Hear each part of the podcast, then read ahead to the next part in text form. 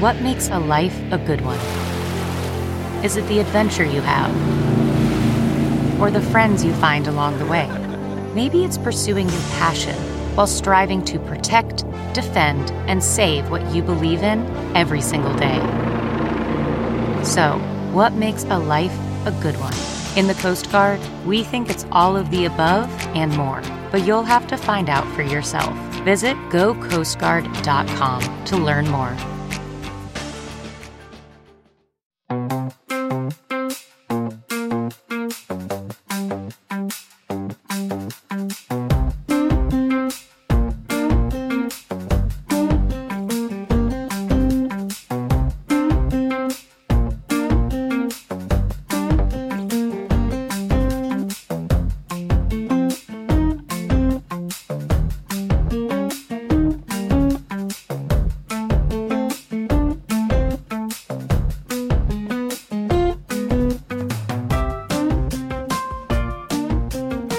This is Josh Marshall, and this is the Josh Marshall Podcast. We have two basic issues we're going to talk about today.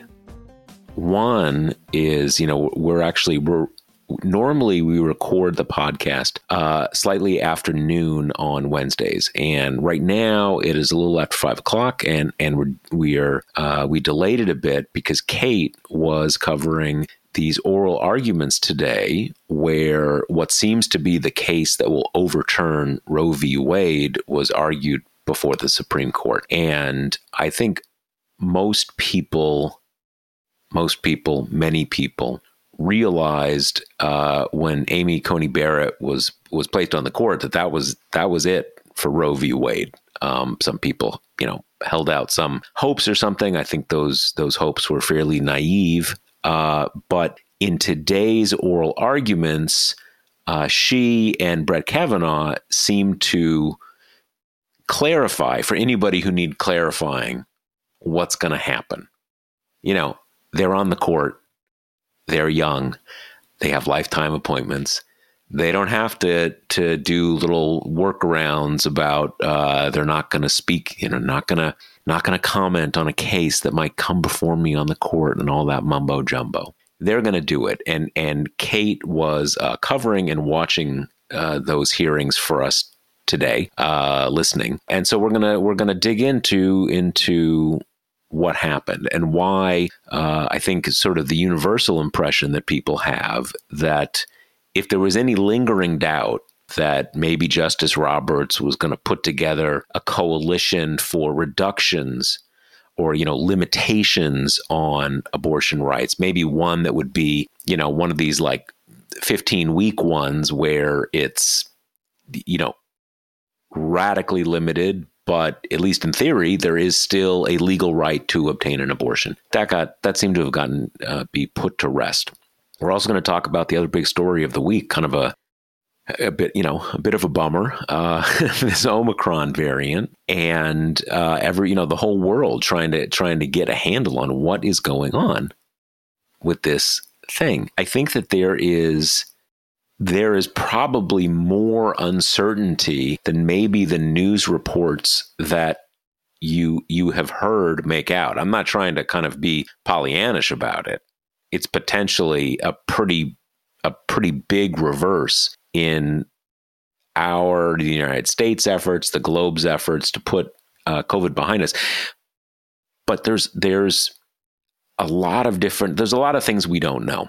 So we're going to talk about both of those. Uh, before we do that, I want to remind you that Grady's Cold Brew Iced Coffee is the sponsor of the Josh Marshall podcast. Do you like to start your day with a healthy blend of coffee and doom scrolling? Then you need coffee that gives you enough energy to fend off a fend off a wild horde of feral dweebs or whatever obstacles you face. A Grady's cold brew kit makes it easy to brew up a super strong co- coffee concentrate. Of course, if you wake up feeling a little less ready to battle your enemies, you can always add an extra splash of water, milk, or to, to, tame the caffeine. With Grady's, every batch you brew has infinite possibilities. Ready to discover your perfect brew? Get 25% off at Grady'sColdBrew.com with promo code TPM. That's Grady'sColdBrew.com with promo code TPM. Stumbling a little on uh, on my copy reading today. Sorry to uh, to the suits at Grady's uh, because of that. But let, let's dig into this. So so Kate, the sort of the universal read that I have heard that I saw from from your report at TPM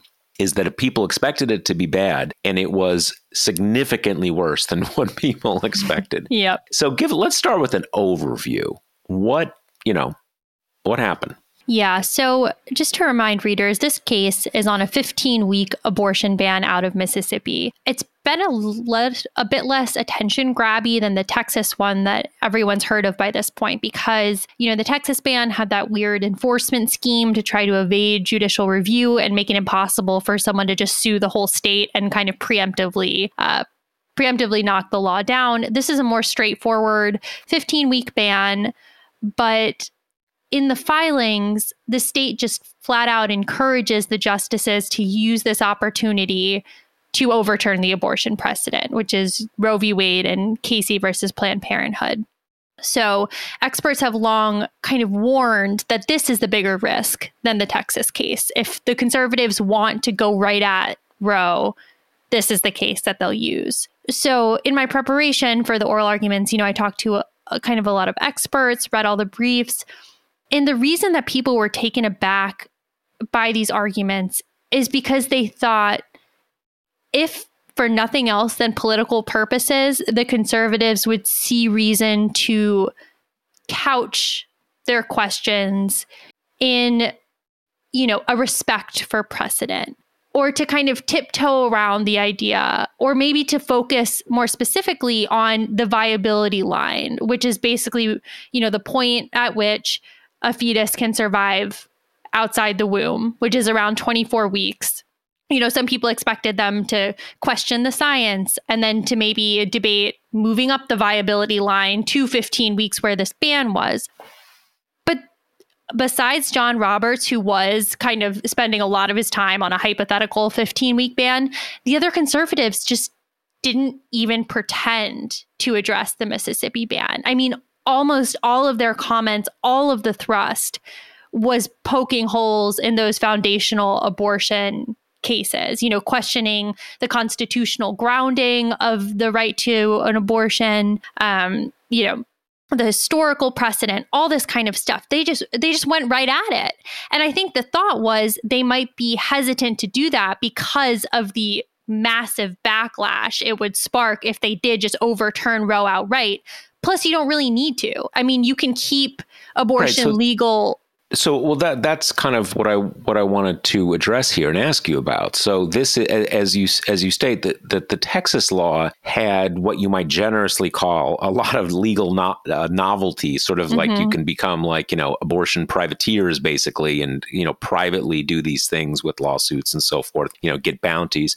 But the Mississippi law is just sets a different uh, timeline. You know, now it's what is it? It's uh, you know, uh, second trimester, and this pushes it back to 15 weeks. And so there's nothing, at least as I understand it, there's nothing odd or different about the law. It just sets a different time frame. Um, and so the court could say, "Okay, yeah, I like your new law. That's great, and and we're going to approve that," and that would just now 15 weeks. And and obviously 15 weeks is a pretty drastic curtailment of you know the the the the timing framework. Did they get into why they would make a or sort of appear to preview making a decision that the case doesn't require them to make at all you know there's there's different sort of philosophies of jurisprudence here you don't why are they jumping to overturn Roe when even this case does not require that in any way. I mean, the state is asking in their filings, they are asking them to overturn Roe and Casey outright, and if not, to get rid of the viability standard altogether, which, as you can imagine, would keep abortion legal in theory, but red states would basically race each other to see who can set the shortest abortion ban. You know, you can terminate a pregnancy after one day or something like that. Right, right, right. Um, right. But I think I think just the thing that's shocking is kind of the sheer opportunism. Like the the bulk of the conservatives on the court just were not being coy about it. We're not really keeping their cards close to the vest. I'd say with the with the exception of Gorsuch was a, a bit more understated. Uh, Barrett, maybe you could argue, but I mean the other three, in particular, Alito, Thomas, and Kavanaugh, were just pretty blatant. I mean, Kavanaugh kind of went off on these two different little monologues where he just kind of spitballed about, well, you know, we're supposed to be neutral. The Constitution is silent on abortion. Why not just outsource this to the states? Let us be neutral again uh, on this question, as if not protecting a constitutional right is somehow neutrality. Right, right. Did I, I guess I'm curious at some level why that surprised people. Um, you know, maybe I mean, you know, this is the big this is the big one. This is the big thing. This is this is the, you know, there's there's the whole conservative judicial legal movement that has been a thing in this country for 40 years or so, Federalist Society, all that kind of stuff. Th- those folks have a lot of dish- different fish to fry legally in this country. Abortion is not the only thing they're interested in. In many ways, a lot of the a lot of the sort of the, you know, kind of smarty pants law, you know, conservative law professor types or other issues that they're most interested in. But it's abortion that provided the engine and the motive power to take the you know Federalist Society conservative legal movement and and change it from like you know just a kind of a student group at law schools to something that now dominates the whole federal judiciary and that's abortion. So now that they have not just the votes, they have more than enough votes. I mean, sort of, you know, it's kind of you have that you have that uh, Roberts issue where he's always wanting to kind of hold back a little for a whole series of possible reasons. But they have six votes. So why, you know, why would they be coy? I think because it would be more in keeping with how a lot of the abortion battles have been fought, particularly on the state level. When you look at trap laws in particular, which have to do with kind of heaping silly restrictions on abortion providers that make it impossible for them to function, things like hallway width, countertop level, things like that. Right. They were so weedy and boring and complicated that no one paid attention to them and no one really mustered up any fight against them. And it, it you know, that com- combined with the fact that pro choice groups, especially on the state level, have been just completely underfunded for years, but that let a lot of this stuff go through. And I think the thinking was somewhat similar here that if they went at Roe in a weedy, hard to follow, hard to capture in a scary headline way, they wouldn't have to reckon with the backlash that would happen that will happen when headlines read Supreme Court overturns Roe. So then, you know, you kill both birds with one stone. You basically make abortions almost impossible to get. And then right. you don't have to worry about, you know, your buddies in the Republican Party perhaps having their midterms endangered or just funneling this wave of political activism towards Democrats. Right, right.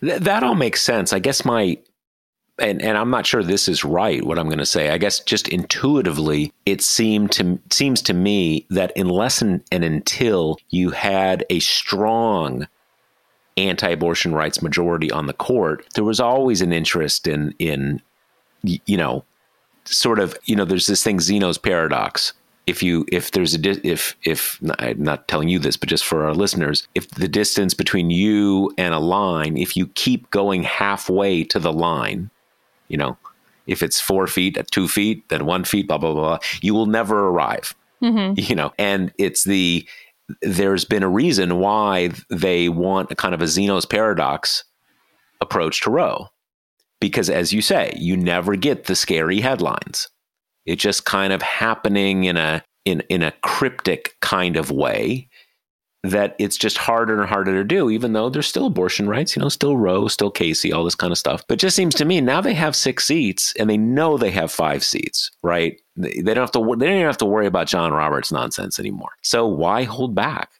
I mean, I'm not saying I'm I'm right. That's just my kind of. It seems to me that way. I mean, and for whatever reason, they seem they seem not to be holding back. I mean, I, I guess there are factors, right, that might encourage them to feel that way. As we've talked a lot about on this podcast, we're reaching a point where you know the kind of structural advantages to the Republican Party are are so great that maybe they're not concerned about you know a, a hyped up Democratic base. I don't know. Yeah, it's you know it's funny because on the one hand, uh, th- these people are the people who make up this majority are deeply partisan, deeply political, but they've got their own judicial ambitions, mm-hmm. and they're not necessarily that worried about the short term prospects of the Republican Party. I think they worry about it a lot, but I think their worry about the electoral prospects of the Republican Party can at least take a bit of a backseat to to a prize this big. Yeah. Right. And you know, th- there's, I think the, I believe the oldest member of the court at this point is is Clarence Thomas, mm-hmm. I believe. I think he's about 70.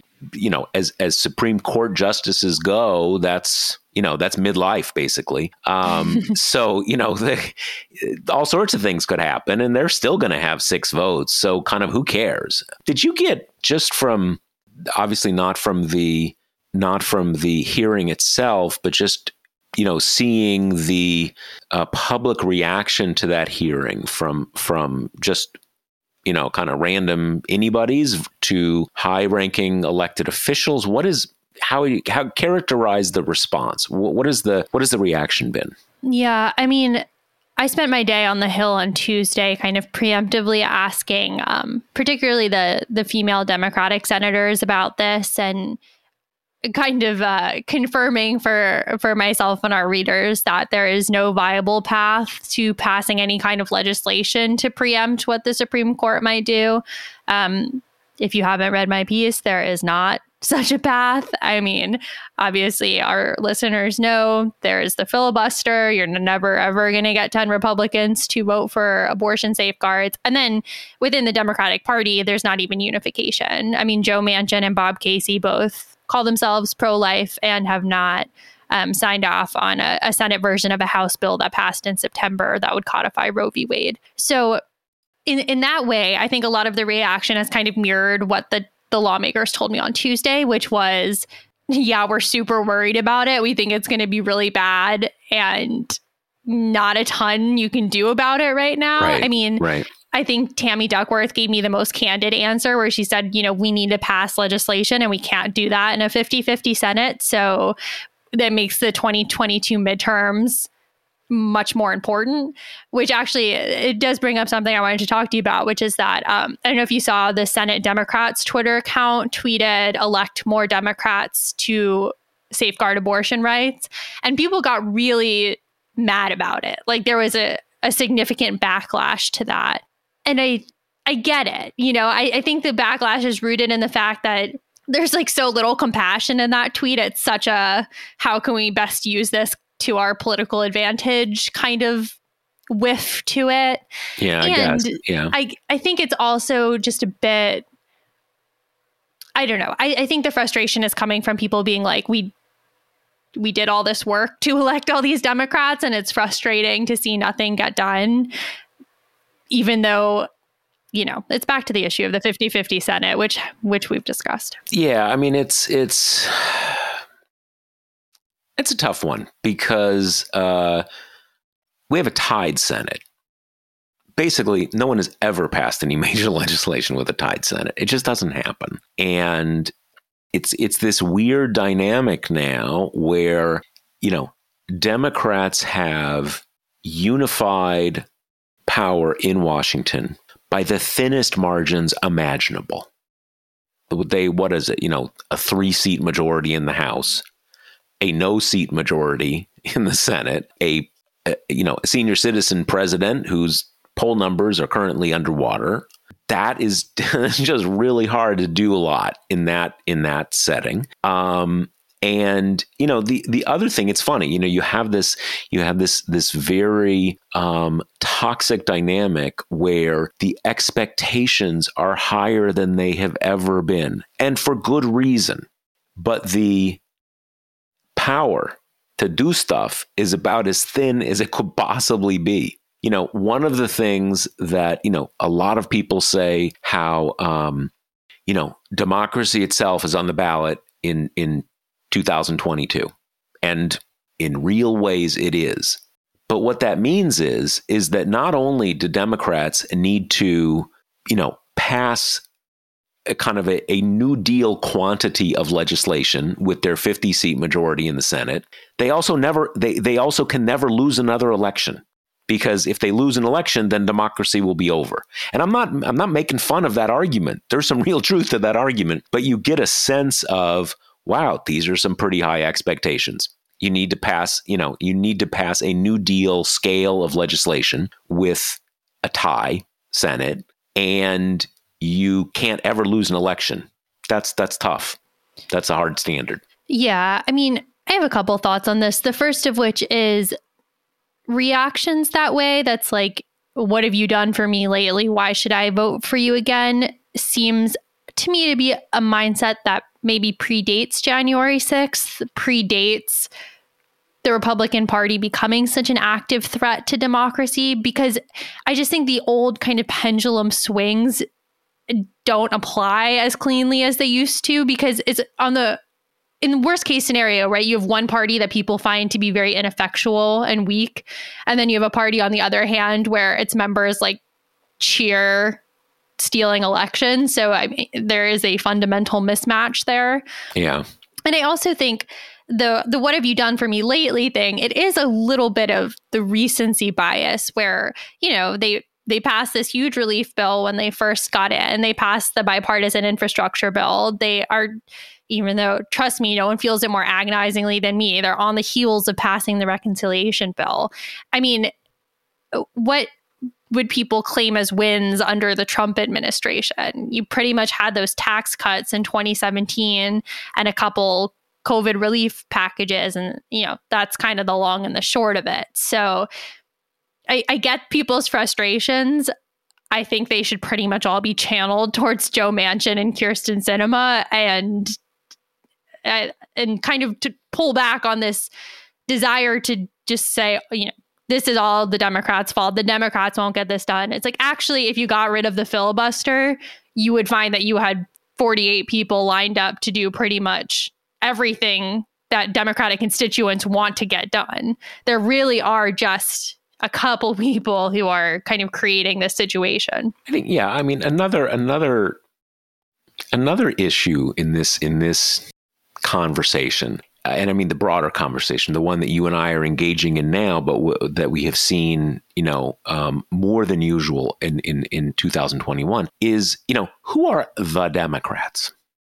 You know, I did a I did a did a post a I don't know a few weeks ago, a few months ago, something like this, and and as a sort of a parenthetical in this conversation you know in in, in this in this uh, debate i said you know a lot of a lot of the die was cast when democratic voters did not manage to you know, bring home victories in North Carolina, in Maine, in a bunch of states that that that seemed winnable, right? Um, and it didn't happen. And I got a lot of pushback, like, "Oh, the voters let down Joe, you know, Chuck Schumer.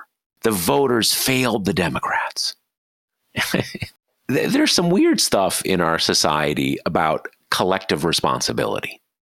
You know, who are the Democrats? It's really everybody who is in a you know a broad political camp in this country. You can say chuck schumer sucks or nancy pelosi sucks or any you know any number of people suck. But at the end of the day this is a collective thing. We're not we don't all have the equal amount of power but it is it is the democratic you know democrats didn't get it done as much as you know it's it's fantastic that they that they even got a majority you know technical majority in the senate so but this also comes back to that, you know, what have you done for me lately? Well, okay, where else are you going to go? That's what I mean. You know, if if you're kind of like you're really upset about you know saving democracy and you're really upset about abortion and you're really upset about uh, you know immigration and dreamers and these are all things to be really upset about. I'm upset about them. But okay, you're you know where where else are you going to go? You know, it's a collective thing, and it, again, tied senates, you don't, um, you know, where are you going to go? And uh, you know, to your to your point about the sort of, you know, coldness or I guess sort of, you know, reducing the moment to an electoral calculus. I get that. I mean, that is, you know, m- maybe there's some not reading the room of of the tonality there, but you know, if this is important, yeah, you got to elect more Democrats because parties with significant majorities, certainly with actual majorities, remember, the Democrats don't have a majority. They have 50 votes. They just have the vice president there who can knock them over the, you know, over the edge. That is what you have to do. And and uh, you know, people, I, I, assume this is kind of a, you know, these are back and forth talking about on Twitter, and Twitter's sort of a place where everybody sort of, um, you know, vents their either their ids or their, you know, crying three year old in a fetal position, all of which we have all of these things, right? When you're just upset and you're you want to lash out at someone. But these are the realities. You got to elect more Democrats. Yep. That's just a fact. And you can the, the reality is the Democrats is not it's not the DNC the secret cabal of the DNC and it's not it's not this person or that person they have a lot more power they should be accountable if things aren't going well but at the end of the day it's up to every it's it is up to everyone who is, you know, in our country, you are um, you're either a Democrat or a Republican, or you're someone who chooses not to call themselves a Democrat or Republican, but it has politics that are either more similar to the Democrats or more similar to the Republicans. This is just the reality we live in. So, anyway, should we talk about Omicron now? Yeah, let's move on to plague and pestilence. Yeah, so. move on to a more a more fun topic. Um, so yeah, you know, I've been following and, and let me let me tell everyone who I've mentioned this a few times on the site. Um, it's hard to get good information about anything tied to COVID. You know, what you want things that are reliable you want knowledgeable when when when you want really kind of detailed information you want that i've got this list on twitter you know, Twitter has lists. You can curate lists. I have a list of about 50, 50 or 60 epidemiologists, clinicians, science journalists, all, each one of whom you know, very knowledgeable, very trustworthy. Uh, if you go to, if, if, you're interested in looking at it, I've linked it on the site. You can also just find me on Twitter, and then you know, it, it uh, the Twitter interface lists the list that someone has. It's it's it's there. It's like you know, the epidemiologist list or something like that. So if you're interested in this, I would I would uh, recommend that. That's a really good uh, uh, place. It's it's sort of striking to me. I mean, this has been obviously COVID has dominated the world for the last almost two years. And so it's not a surprise that everybody is, you know, everybody in every country in the world follows this really closely. With all that though, it's still it's still pretty striking that this variant, which only really became a global news story on Thanksgiving. So what, like you know, just under a week ago, it's totally, you know, totally upended and then re-ended, uh, you know, global equities markets. There's travel bans. Pharmaceutical companies talking about, you know, revising. You know, it, it has been a massive, massive thing. Um, what's what's your sense? Is this has this has this has this is this a personal issue for you? is it making you think like, all right, am I going to have to live my life different in the next year, or how? What, what, where are you on all this? Full candor here. Over Thanksgiving, I decided, in the interest of my self care, I was not going to read about this variant because I could not take it. Um, so I, I've seen a bit more now, but I I don't know. I think you know I've been kind of uh, leading our coverage on Congress and the Supreme Court, and it's a that's a bit weighty. So I'm like, I'm going to let the other people figure out the variant. So you have to tell me what fully is going on here. Well, you know, it's funny because one, and this is the personal level of it. That, um, as as many of our listeners know, I, I, well, you don't know my exact age. I'm 52. I have two teenage sons. Um, they've both been vac. You know, they're both over 12. Uh, so they've been vaccinated for a while. And before there was a period of time when my wife and I were vaccinated, but they weren't vaccinated. And like, I love my kids, but most kids do do okay with COVID. So it's really like, do not bring your kid COVID into my house and give me COVID. I don't want to get COVID. When they got vaccinated, like, okay, you know, that's an improvement. And and you know, I'm fully vaccinated. I've had a booster. So I think, like many people in the United States, I have been able to move into this place, you know, over the last several, you know, almost year now, but several months in which, you know, I could definitely get COVID. I'm not like, you know, locked in a in a in a plastic bubble in my house. I go out, I you know, I mask, I you know, pretty cautious. But I have been able to have a pretty strong confidence that if I get COVID, it is not going to end my life. And it is very unlikely I'm going to end up in the hospital. I'll be on, you know, and I might, I could get long COVID and maybe lose my sense, all, all bad sense of smell, all those things. But like the getting COVID, I have not experienced as an existential issue as it was for pretty much everybody, you know, to different degrees uh, in 2020. And so it's one of those things like, wow, I don't want to go back to that.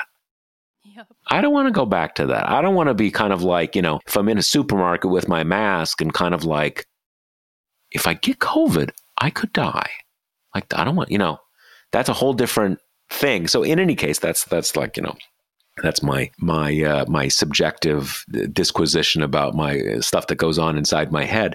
It, it's funny. It's it is it, the thing is, it's also, this has always been kind of the funny thing to me about COVID. It is both terrifying and has damaged all of our lives to a great degree. I mean, some people more than others, to put it mildly, but it has affected all of us to a great degree. Even those of us who are lucky enough to have never gotten it, um, have not had a close loved one who's had a bad experience with it, blah, blah, blah, blah. blah. It's affected all of us. But it's also fascinating. The mRNA va- vaccines, all the stuff that that the science of of virology today. You know, back in in in uh, 1918 with the Spanish flu, they didn't even know what a virus was. They didn't know the difference between bacteria and viruses. And now, you know, they have these things where you can actually they have maps of the things that oh, this little part is moved. I mean, it's fascinating stuff. You know, the different uh, different uh, parts of the spike protein and everything. I think the key is we don't really we don't really know what we're dealing with. And it is possible, I want to stress this again. It is possible based on what we know right now that Omicron will be have spread advantages over other forms of COVID, but will be le- a less serious disease. That's a good thing. Now, it, it might be a less serious disease, but it also has significant immune evasion. So that's a little more complicated, right? Like it may be a less dangerous disease, but your vaccine may not help you as much in avoiding getting it or fighting it. There's also really bad scenarios where the vaccine loses a lot of its effectiveness, all tied to this issue of this the the spike protein. It's a very different spike now. It's got all you know. It's got basically all the mutations that all the other variants have. Exaggerating a little there, but not much, and a bunch more. And maybe it's more lethal.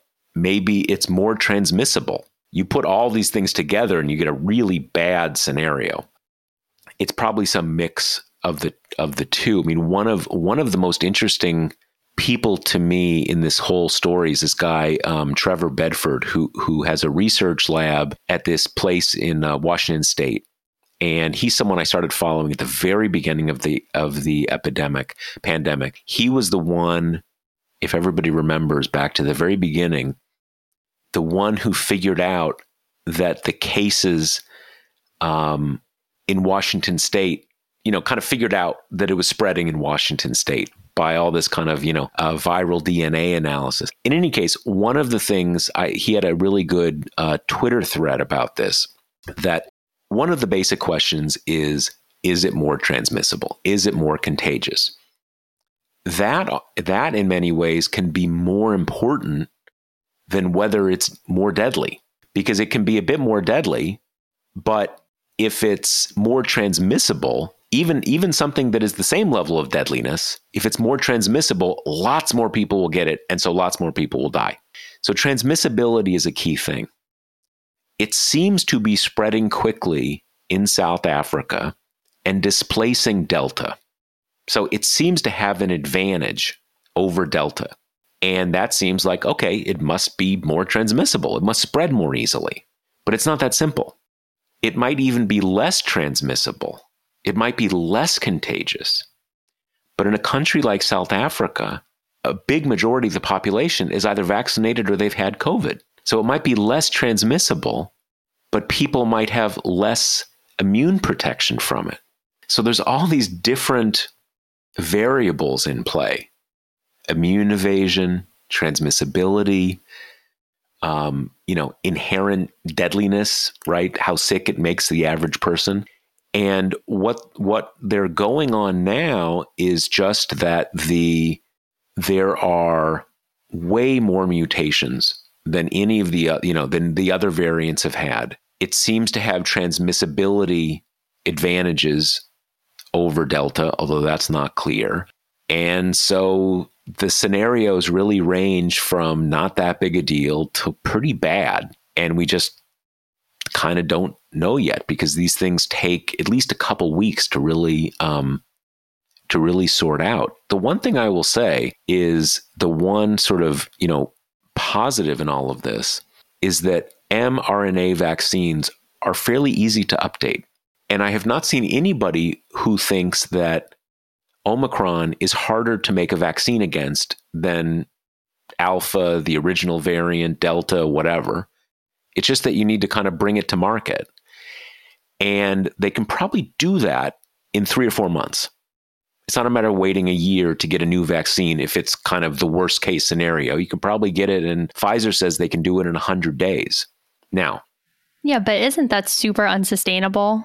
It's like, what are we going to make a new vaccine for every variant and ask everyone to get it every time? Well, yes and no. We ask people to get a flu shot every year. Yeah, and, that, but... and that's that's that that is the same. It's the same thing. What you know with the flu, these are different variants of the flu. The flu is constantly evolving. I, I think. Um, I mean, I'm not saying that's great. I'm just saying it's better than waiting, you know, a year for another yeah. vaccine. Yeah. And I, I, you know, you know, yeah. If if we are perpetually in the state where you know, every six months there's some new variant and we're kind of, you know, back in, in COVID Groundhog Day, yeah, that will really suck. I mean, yeah, I guess I'm just wondering is there any reason to believe that we won't be in that state? I mean, that's where we've been so far, right? Well, I think we don't know. I think a lot of things are possible. I think that if one one reason we're in the Omicron situation is that about half the world's population is not vaccinated. Right. And that means you have lots of, you know, more than enough population to mutate endlessly. Mm-hmm. Um, so, you know, one thing here is this is why you need sort of global vaccination. That is that is the clearest path to sort of you know bring this to an end. I think you know one thing is that every scientist clinician epidemiologist who who follows this, I think pretty much all of them have assumed that eventually there will be mutations that that mean you need an updated vaccine. Most of them seem surprised that it ha- that this one with such dramatic differences popped up now. And there's a lot of questions like how did that happen exactly? And I don't think anybody knows. I mean, obviously there's there's uh, you know, it could just be bad luck. You know, humanity's bad luck one of the interesting things I saw, and this was, I want to I want to emphasize this was just raised as a legitimate possibility, not something that is proven. It's it's speculation, but from a very knowledgeable person. Most of the coverage of this has assumed that this variant originated by long-term infection of someone with immune compromise. So maybe someone with HIV AIDS or some other, you know, ba- basically it gets in someone's body and there's like a standoff. And that gives the virus a lot of time to kind of, you know, to mutate and, and come up with better strategies, basically. This person and I, I, don't remember the person's name, but again, this wasn't some random person. This was a, a, a very respected scientist in this field said that he thought that was less likely and that what he thought was a real possibility is that this kind of dramatic jump that it that uh, this variant of COVID made, and we know it's a dramatic. We don't know whether it is a dramatic jump that is relevant to us humans. We know that there's a lot of mutations, a lot, a, a you know, rapid level of mutations, more than we have seen in the other variants. That how this happened, or one possible way this may have happened, is that it went from human hosts to an animal host. That involves a lot of, uh, you know, a, a lot of uh, mutations to adapt to another, you know, another species. So human to animal, and then back from animal to human. Because one of the things when they're kind of doing all this detective work now about this variant is it seemed to pop up. It seems to have a long, its lineage has a long history, but it seemed to pop up with a huge number of, mota- of mutations kind of out of the blue. And so, how does that, you know, how does that happen? Well, one potential way it happens is it took a detour into some other species for a while.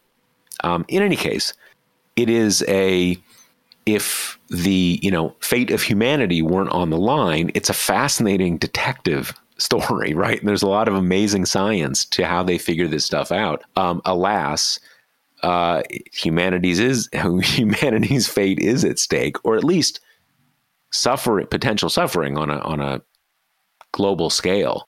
But that's where it is, and that's you know we just have a lot of unknowns, and it really does seem to be you know run the range from your vaccine will be you know, less effective against infection, but still pretty effective against, you know, a bad outcome, getting hospitalized or dying, to, you know, our vaccines really may not work as well for a while until we get boosters. And so we could be in for a, a, a pretty tough winter in the Northern Hemisphere. So, should we do questions? Yes. Okay. Um, our first question from Josh, who says he wants to hear our analysis um, on the potential impact of various abortion rulings on the 2022 midterms. So, kind of connects with what we were talking about. Do you think Democrats will see some kind of huge surge if the court comes? Remember, this was only oral arguments today. So, if the court comes to a final ruling on this case before November 2022? And I think the expectation is is that this ruling would come out in like May, June, July.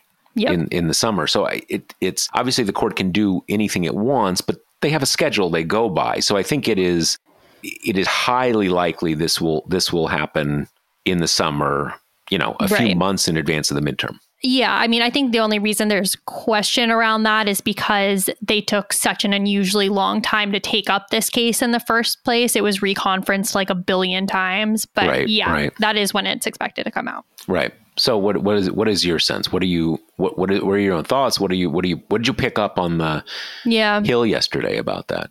I think yeah, I mean, I think it'll pump up the base. I think it's probably an overall good thing for Democrats kind of the same way that Republicans have pretty adeptly just turned elections into do you want a Supreme Court seat? Then vote for our guy. Um, and I think Democrats are so deflated in general that having a, a fire under the collective constituency's ass is probably a good thing. But I, I don't know. I my my kind of pet theory is that 2022 is all going to come down to what COVID looks like at that time, if it's still kind of making everyone live half lives or not. And I'm not sure that it's all that much deeper than that. Um, I think that we you know, on this pod and, and in the larger conversation, I've spent so much time talking about why Biden's numbers went down, why they continue to go down, uh, why the mood shift. I just really think it all comes down to COVID and people thinking that it was going to be taken care of by now.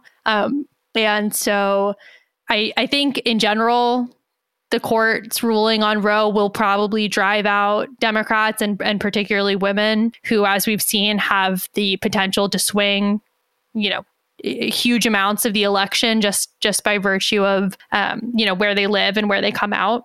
Um, but you know, I think there's going to be other factors at play What do you think? Yeah, yeah, there's no question. I mean, it you know, I think it potentially will be a very big deal. And obviously yeah. it is not an issue that like, oh, it you know, kind of like the vote for the Iraq war in 2002. It's not like people are going to forget about it mm-hmm. in t- 2023, right? It's going to it it will be a big issue forever basically. Um, so I think it'll be a really big issue, but I also think you're right. And in a way that goes beyond any any any conversation about abortion rights, you know, of course it's about COVID. Of course it's about COVID. You know, we, we we have the you know that old James Carville line, you know, it's the economy stupid. Economy's bad, economy's good. When you have a really bad economy, the vast majority of people still have their job, they're still making the same amount of money, it, it's it it changes everybody's mood, but most people are pretty much in the same situation they were when the economy was good, right? Or um, y- you know, CRT paranoia. Y- you know, most things that we all understand are huge things politically. For the vast majority, the vast majority of people, those people are spectators right? Now, you're a spectator in a game, you might get, you know, coach might send you in, right, to join the unemployment lines, but still, the effect on us. But COVID is different. Even if you're not in the hospital, man, it is totally like, you know, I was coming up the elevator in my apartment building just today and had one of those moments where I thought, wow, it's weird that we're all st- standing here with masks. That's weird.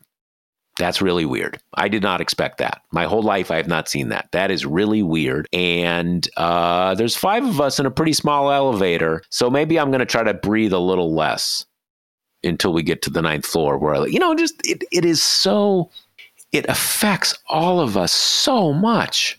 And that's let alone like if you're a, a healthcare worker who's who's been at this for almost two years and you're just at burnout and you're, you know, you don't know if you can keep going anymore. I mean, um, my experience of COVID, relatively speaking, has been quite mild. I haven't gotten COVID. I am blessed to have a professional situation where I can just hang out at home and you know when things get really bad go into the plastic bubble in my apartment like I you know like I mentioned at the at the beginning of the episode. But it is it affects everybody so much that of course it's all about covid. And we should you know you're 100% right. And we should just we should just have that be um, the basic assumption about everything going forward until this is done to whatever extent it gets done. You know, um, just as just a kind of a random nugget of information, got a, a reader email today um, from someone who uh, just mentioned that this person had traveled to a state, kind of bluish purple state, uh, very educated, affluent school district, and everybody at that school district is totally, you know, not Republican crazies about masks.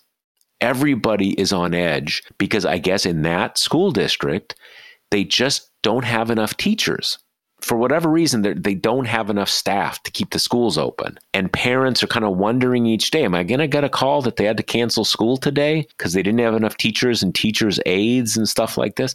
I don't know what that's about. You know, COVID relief bill set aside tons of money for schools. And I don't like, I don't know if that is about that that district has had a retention problem or is it that they have you know lots of teachers are having to you know kind of stay home for two weeks because they had some nominal exposure to covid somewhere and they're i have no idea. But there's just all these ways where people's lives are still getting pressured and pressured hard if not turned upside down because of covid and like is it Biden's fault? Like, I don't know. Again, I don't know what's going on in that one district. This is a big district somewhere in the middle of the country.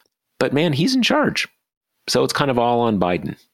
And uh, so I think you're right. It is, it is, if we are really doing well on COVID, I think the Democrats are in a, a world of a different situation. If it sucks, then like, you know, it's really bad. Having said that, though, I do think abortion is one of those very few game changing issues and I think the other thing is, you know, we're kind of thinking in terms of federal politics. But I did a post this afternoon where I pointed out that I think a lot of people think, oh, well, it's going to suck in Texas. It's going to suck in Mississippi. It's going to suck in Idaho. But it could suck like in Wisconsin or even Pennsylvania.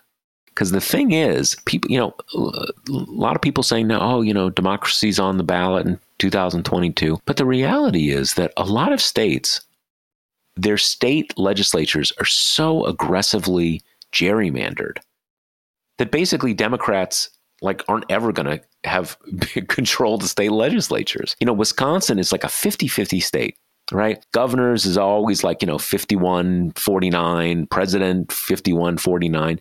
But for the last decade in Wisconsin, it's Republicans have either had a majority or a supermajority in the state legislature. So basically, Democrats are never going to control that. I mean, you know, never has a short half life in politics, but like, you know, as far as we can see out into the future, in 2020, Democrats barely prevented Republicans from getting a supermajority in the state legislature while Biden won.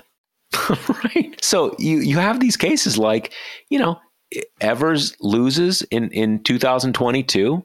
You've already got a permanent Republican legislature. Why won't they just ban abortion if there's no Roe? And frankly, Pennsylvania state legislature is kind of the same, right? Michigan's kind of the same. So, um, in addition to the federal stuff, I would imagine, I think the Wolf guy is term limited in, in, Pennsylvania, but whoever's running there, or like with Evers, governor can say, like, you know, if I don't win, there goes all abortion rights in this state. I think that's pretty powerful mm-hmm. in states like Pennsylvania and Wisconsin and Michigan, because I think there are a lot of, I mean, it gets beyond our ideological tendencies and our ideas about rights. I think there's a lot of people in those states who think like, oh, there might not I if if you're if you're a woman, I might not be able to get an abortion next year if this governor's race doesn't go right.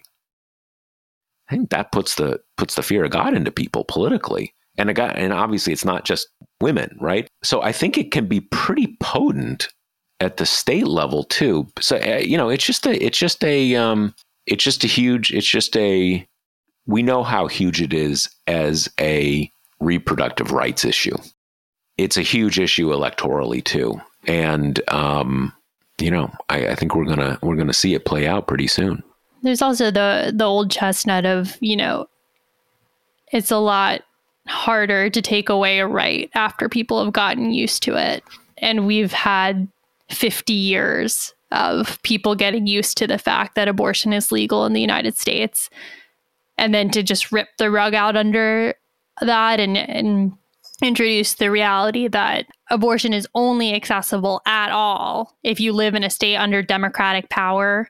I mean, you know, and, and not to look through rose colored glasses, Mississippi has exactly one abortion clinic right now. They, these rights have been under assault for decades, but you know, to have that just that clear bifurcation of you live in a blue state, you know, women have full access to health care. If you live in a red state, you don't. Yeah, I mean, that you're asking a, a lot of women to kind of be okay living in a place where a whole swath of healthcare is just unavailable. So, yeah, I agree. I still think that COVID is going to be a huge factor, but I do think it's going to be super potent, which again is why I was a bit surprised that they didn't couch the language more today, because I think the backlash is going to be something to behold. Okay, so I think we agree. Uh, it will be a it will be a dramatic and game changing event electorally, in addition to as a s- substantive issue of of a huge amount of the population losing access to healthcare and reproductive rights. So uh, we'll know more about this. Well, I guess we'll really know more about it in uh, six or seven months, but we'll probably know we'll get more of a sense of the politics even even by uh, the next episode. So uh, let me remind everybody: the Josh Marshall podcast brought to you by Grady's Cold Brew Ice Coffee. You can get twenty five percent off at Grady'sColdBrew.com with promo code TPM, and that's it. All right. Later. Later. The Josh Marshall podcast is hosted by me, TPM reporter Kate Riga, and TPM founder, editor in chief Josh Marshall. The show is produced by Jackie Wilhelm. Thanks to Why Not Jansfeld for our podcast theme song, and thanks to all our TPM members who make this possible. Rate and review us on Apple Podcasts and subscribe wherever you listen.